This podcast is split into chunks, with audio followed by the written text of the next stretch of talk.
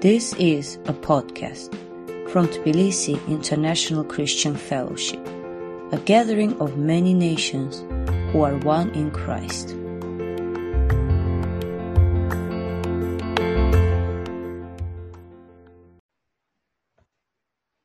God, it is so amazing that you choose to draw near to sinners like us. And in fact, you delight in having us close to you.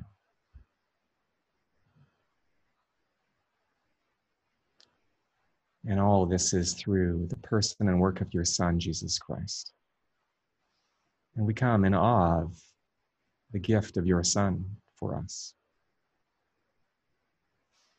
And your Spirit gives us faith to step forward with boldness, despite ourselves, despite whatever guilt and shame we might be tempted to feel by the evil one.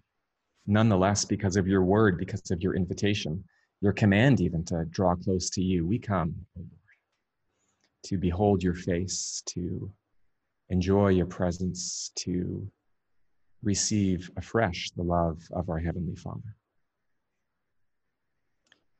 And Lord, as we gather here, we ask that this would be a time of experiencing your love in a fresh way. Speak to your children, feed your waiting sheep, give us what we need. Lord, as we open up your word together, we pray for a true encounter. You know how easily our minds wander, and even worse, our hearts wander from you. And we go through these things in a superficial, perfunctory manner. We don't want that to be the case, O oh Lord. And so we ask for your Holy Spirit to help us to come to you with true hearts and open faces and open hands. In Jesus' name we pray. Amen. Amen. Well, let's open up the Word of God, and we're going to the very end of the Gospel of Luke today, Luke chapter 24. I'm going to share it on my screen with you. Um, today is actually, or this week, is yet another event in the Christian calendar, but it's one that's a little less familiar because every year on the first Thursday after the sixth Sunday after Easter, we celebrate Ascension Day. And we're all very familiar with Christmas and Good Friday and Easter Sunday, but Ascension Day is perhaps the most neglected of all the Christian holiday celebrating events in the life of Jesus. And I think we miss out a lot when we fail to remember that Jesus has ascended from earth into heaven. And we're going to read a very short text today from Luke chapter 24, only um, 14 verses, in fact. But let's see what God has to say to us through Holy Scripture. So here's my screen, jumping over to uh, the Gospel of Luke. Luke 24, verses 50 to 53. This is the New International Version. When he, that is Jesus, had led them, his disciples, out to the vicinity of Bethany, he lifted up his hands and blessed them. While he was blessing them, he left them and was taken up into heaven. Then they worshiped him and returned to Jerusalem with great joy. And they stayed continually at the temple, praising God. This is the word of the Lord. And those are the very last four verses in the Gospel of Luke. That's how he closes off his 24 chapters with that very short, very spare story of Jesus disappearing from the sight of his disciples. And you know, for some Christians, and this was true of myself, I think, in the early days of my walk with the Lord, that for, me, for some Christians, it seems as though the gospel ends at the cross.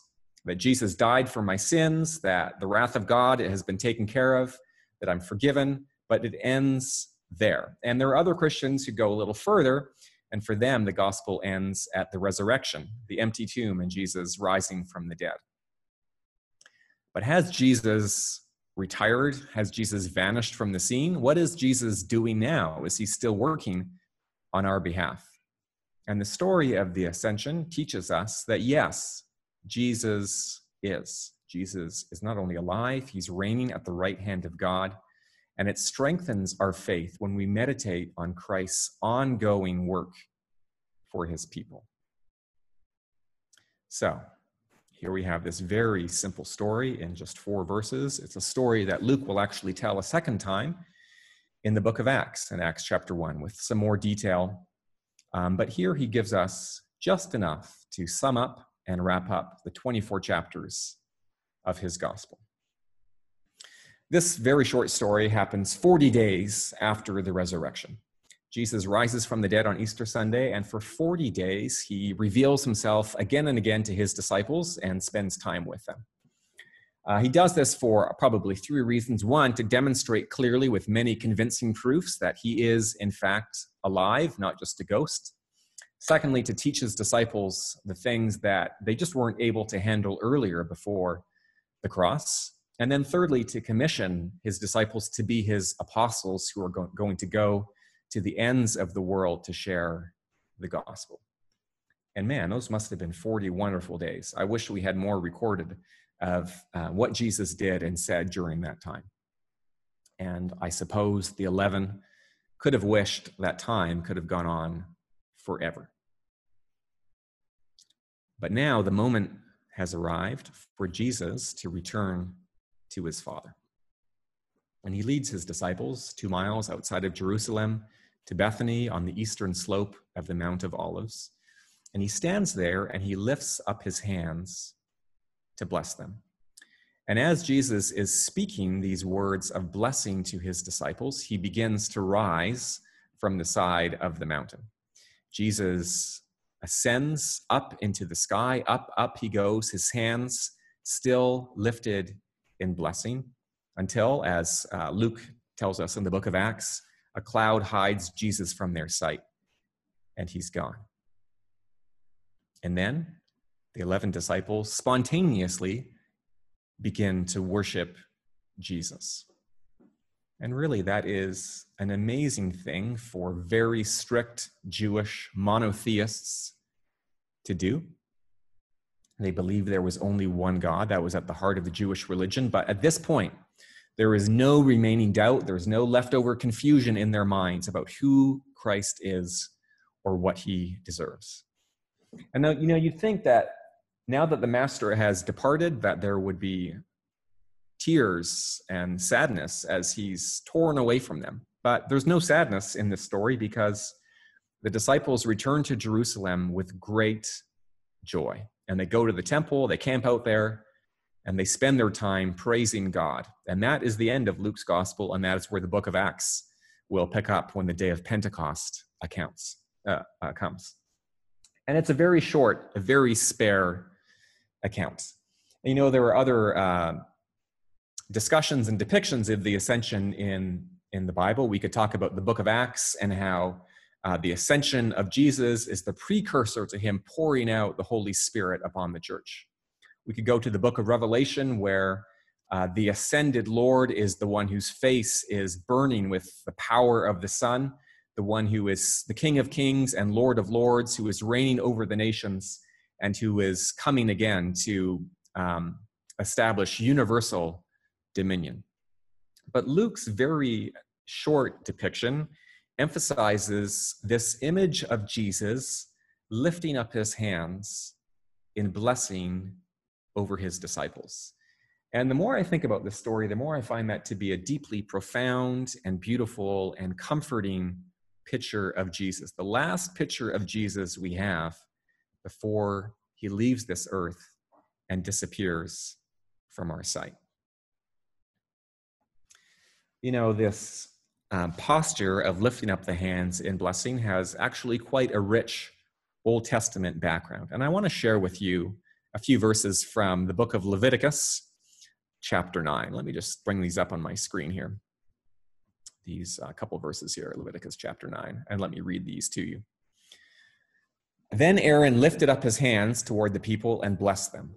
And having sacrificed the sin offering, the burnt offering, and the fellowship offering, he stepped down. Moses and Aaron then went into the tent of meeting, and when they came out, they blessed the people, and the glory of the Lord appeared to all the people. That's Leviticus um, chapter 9. And what we really see in that story is the strong link between blessing and atonement. The benediction, the hands lifted up in blessing, come in this uh, process of sacrifice and offering. the people arrive at the tent of meeting and they show up and they are sinful and they're guilty. And that needs to be dealt with before the blessing can happen. And then they leave blessed and favored with the presence of God. And what makes the difference in how they come and how they leave is this ritual slaughter and burning of this animal on their behalf. That's what takes care of their guilt, and that's what changes God's disposition from wrath to favor. And when the high priest emerges, having sacrificed and offered the animal, he lifts up his hands and he assures the gathered people that their sacrifice has been accepted, that their sins are forgiven. And they don't have to worry that God is angry or withdrawn. He's full of favor towards his people. And then his glory appears because God delights to dwell in the presence of a reconciled people. Now, the passage here does not tell us the words that Aaron spoke to the people, but we can read those in Numbers chapter 20, uh, Numbers chapter 6, verses 22 to 26. And let me share that last scripture with you also here from Numbers chapter 6. And here is what Aaron was instructed to say to the people. The Lord said to Moses, Tell Aaron and his sons, this is how you are to bless the Israelites. Say to them, The Lord bless you and keep you. The Lord make his face shine on you and be gracious to you. The Lord turn his face toward you and give you peace. Aaron wasn't supposed to say whatever popped into his mind or whatever he was feeling. God himself dictated the words that Aaron was to say because God wanted the people to know exactly how he felt towards them now that their sin had been atoned for. And the blessing, the, the heart of the blessing that the priest is offering is the very presence of God. It's his face shining upon them in love and grace and favor and peace. And so when the people left the, the sacrifice and the high priest and the benediction, they could go with not just clean consciences, but a sense that God was their friend, that He loved them, that all was well because God had blessed them. And this is the background, surely, of what Jesus is doing when He is ascending with this priestly benediction He's pronouncing over the people. Now, there's something very interesting going on in the book of Luke, I believe, because the very beginning of the gospel, the very first story in Luke, is also the story of a priest pronouncing a benediction on the people. A priest who tries and fails to pronounce the blessing on the people. And this is the story of Zechariah, which pretty much is what begins this book in uh, chapter 1, verse 5. Zechariah is the priest, is a priest. He's on rotation. It's part of his duty to offer the sacrifice and then emerge and pronounce the blessing to the waiting people, but he has an encounter with the angel of the Lord inside the temple while he's sacrificing. And the angel reveals he's going to have a, a, son. The son's name is to be John. This is John the Baptist, the one who's going to prepare the way for the coming Messiah. But Zechariah doubts the word of the Lord, and because of his sin, he is muted. He's unable to speak. And when he emerges from the temple to the waiting people, he lifts up his hands, but nothing comes out of his mouth. It's a priest who has an aborted blessing. He's unable to pronounce the word of God's favor. So here the book begins with a priest of the old order, a sinful priest, unable to bless the people and unable to assure them that the sacrifice has been accepted. And at the other end of his book, like a bracket over the Gospel of Luke, is the sinless ascending priest lifting up his hands, giving the people the full assurance that God has shown favor to them. The book begins with the failure of the old system of offering the blood of bulls and goats, and it ends with the security of the new covenant through the blood of Jesus, the Son of God. So, what is Jesus doing when he ascends? He's saying, I've completed my sacrifice, not of bulls and goats and animals, the sacrifice of my own precious blood. And when Jesus ascends and disappears from the disciples, he goes into the presence of God and presents himself as the perfect, finished once for all sacrifice. And as the book of Hebrews describes, Jesus is not like these earlier priests who stood day after day presenting, offering the same sacrifices, which never really could take away sins. Jesus is no longer standing. He goes into the presence of God and sits down at his right hand because his atoning work is done. The cross is a once for all event. It doesn't need to be repeated because this is perfect and sufficient. And so when we fall and sin, as we all do very often, we don't have to try to fix the problem ourselves by making some kind of sacrifice or atonement to God. What God wants us to do is to turn our eyes in faith to Jesus, the high priest who is our peace before God.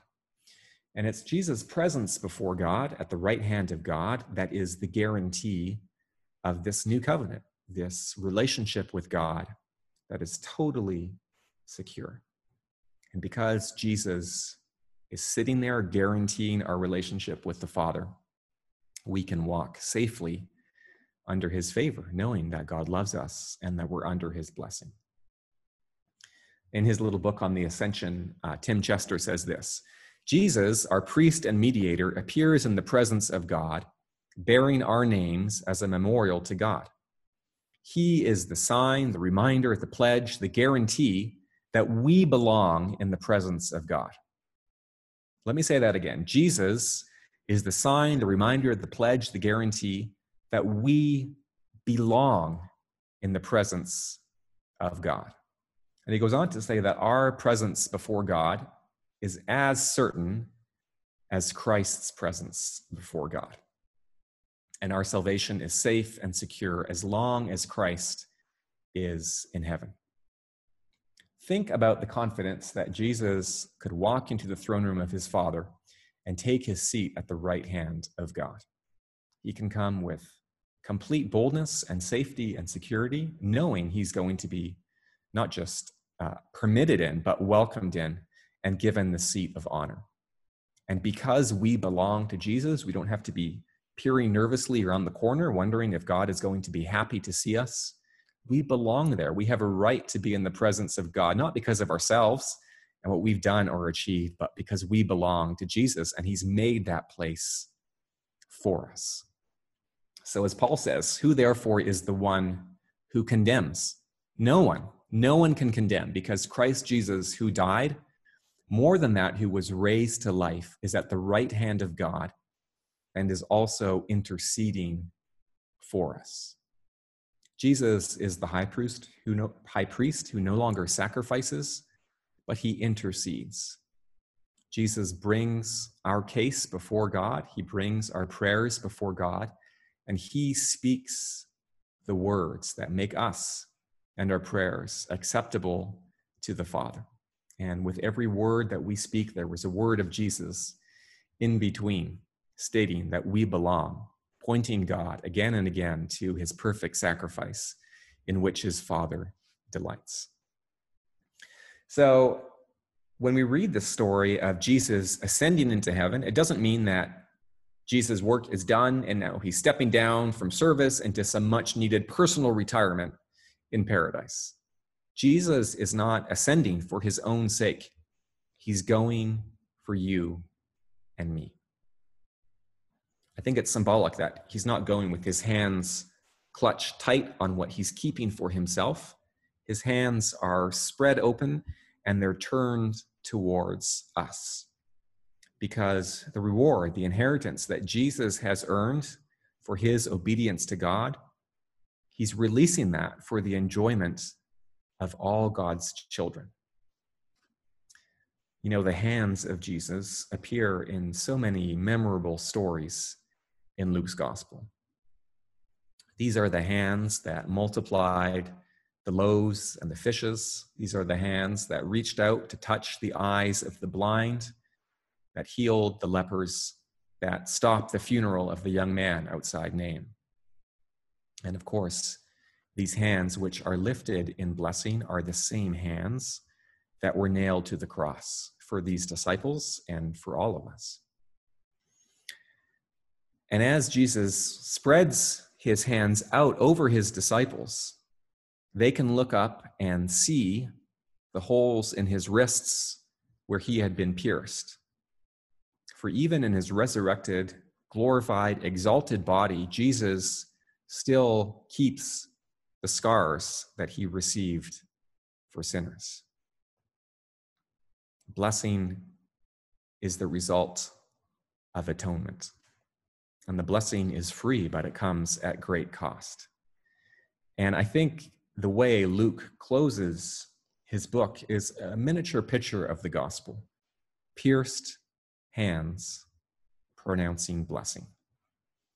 And this is the last picture of Jesus that his followers have before he disappears from their sight. But his hands are raised in blessing still. This is still the attitude, the disposition of Jesus towards us, pronouncing the favor of God over our lives. You know, some Christians, sadly, they live as though Jesus' hand is raised, but it's raised to strike them. It's going to come down hard, and they're afraid that at any moment something terrible is going to happen to them because they have this guilty conscience that is nagging them. But Jesus is not like that. He's not raising his hands to strike us or to harm us or to hurt us in any way. He only raises them to bless. And I think perhaps more of us Christians live as though Jesus' arms are crossed and he's saying to us, I'm not angry, I'm just disappointed. I don't know if your parents ever said that to you when you were a kid and you misbehaved. We're not angry, we're just disappointed. How that that uh, really hurts. That really stings, doesn't it, to hear those words?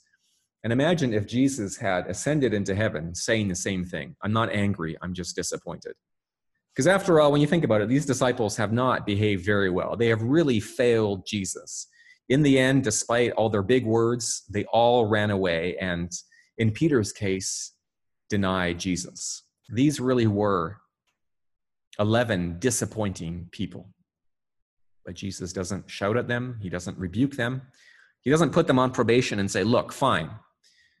If you go to the ends of the earth and become martyrs, okay, I will, I'm willing to reconsider and forgive your sins. None of that. Even before these apostles do anything for Jesus, they find that it's all forgiven because everything's been atoned. And as he departs, his hands are lifted in kindness and blessing towards them. And we're disciples too, and the same thing is true of us today. You might feel like you've achieved a lot for God. More likely, you feel like you've achieved very little. And you might feel like actually there's a lot more, if I'm honest, in the deficit column than in the asset column as far as my relationship with God is concerned. But if you belong to Jesus, if you are honestly trying to follow him despite your failures, he is lifting his pierced hands over you today in blessing. The blessing of Jesus dispels guilt, but it also removes fear. These 11 disciples, they go back to Jerusalem filled with joy, singing along the road back to the city. And as Jesus has warned them, there is a long, hard path in front of them. And as the book of Acts will describe, there are years filled with hunger and loneliness, with prison and beatings, with exile and execution. But what helps each of them endure to the end is Christ standing over them, blessing them. Because the blessing of Jesus is not merely uh, a good wish like you or I might utter for our friends or our children. Jesus' words are words of power. And what he announces always comes to pass. And so when Christ speaks blessing over you, there is no curse on earth or below this earth that can undo it. Because the hands that were raised in blessing are the hands that hold the scepter of universal power. And the voice that speaks blessing is like the roar of many waters. if God is for us, what can be against us? There is no power, there is no force, angelic or demonic or human, that can separate us from the love of God in Christ Jesus our Lord. We are under the favor of God. And yes, we are weak, and yes, we are sinful, and yes, we have failed in many ways. We have many fears, we have many anxieties and concerns. But with faith, hear the word of Jesus' blessing over your own head today. The Lord bless you and keep you. The Lord make his face shine upon you and be gracious to you. The Lord lift up his countenance upon you and give you peace. Let's bow our heads and pray. Heavenly Father, we are so thankful that through Jesus we can call you Father. You are reconciled and you love us. We bless you in return for how you have blessed us, that our sin has been atoned for, our guilt has been removed, and anything that might cause us fear ultimately is no longer an issue because you are with us and you are for us, Lord. Father, you know the issues and the hearts of every person here. You know the things that keep us back from childlike faith in your favor over us. And we pray that each of us, deep in our own soul, would feel your face shining upon us. We know the evil one is desperately trying to keep us from feeling that face shining upon us. He wants to keep us in the shadows, hesitant and afraid to come to you and enjoy your presence. Lord, pour out your Holy Spirit upon your waiting people and fill us with the joy that comes from your glory appearing among us. We pray all this in the precious name of our high priest, who even now is at your right hand, interceding for us and bringing blessing after blessing, favor after favor upon the people that he loves. In his name we pray. Amen.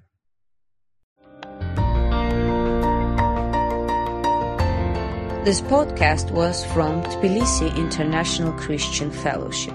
Learn more about us online at Thanks for listening.